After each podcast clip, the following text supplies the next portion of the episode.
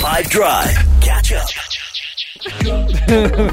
yes, dude. So there was an important um, workshop or indaba happening uh, within SAFA um, this weekend into this week. SAFA, of course, the South African Football Association. But the, there was big news last week in terms of this indaba. The Premier Soccer League, the PSL, decided not to attend.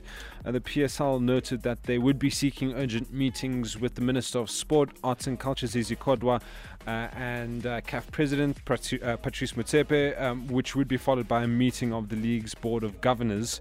Uh, it was stated that the decision was taken upon review of the agenda for this weekend, uh, and SAFA CEO Tebogo Motlanthe uh, adds that they will be seeking to gather the reasons that have led to the league's decision to not attend the Indaba this weekend.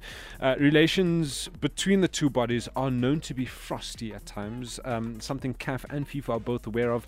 Um, a lot, um, well, these sour relations have uh, often been to the detriment detriment uh, of the local game, especially national teams. But Motlanthe insists the relationship with the PSL has always been good. Um, a lot was discussed at the Indaba in the absence of the PSL. It was announced that there was a 2.9 million rand loss uh, for the federation. They're also talking about implementing coaching license regulations, which is the norm for CAF uh, sanctioned games in the CAF Champions League and the CAF Confed Cup.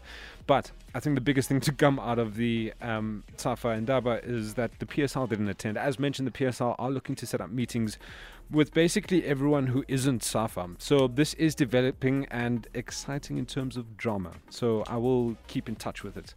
That's what I have for you today. This was a real bit of extra time. This is when the ref will blow the whistle because it's finished. Come on, politics, drama. Catch up from some of the best moments from the 5 Drive team by going to 5FM's catch up page on the 5FM app or 5FM.co.za.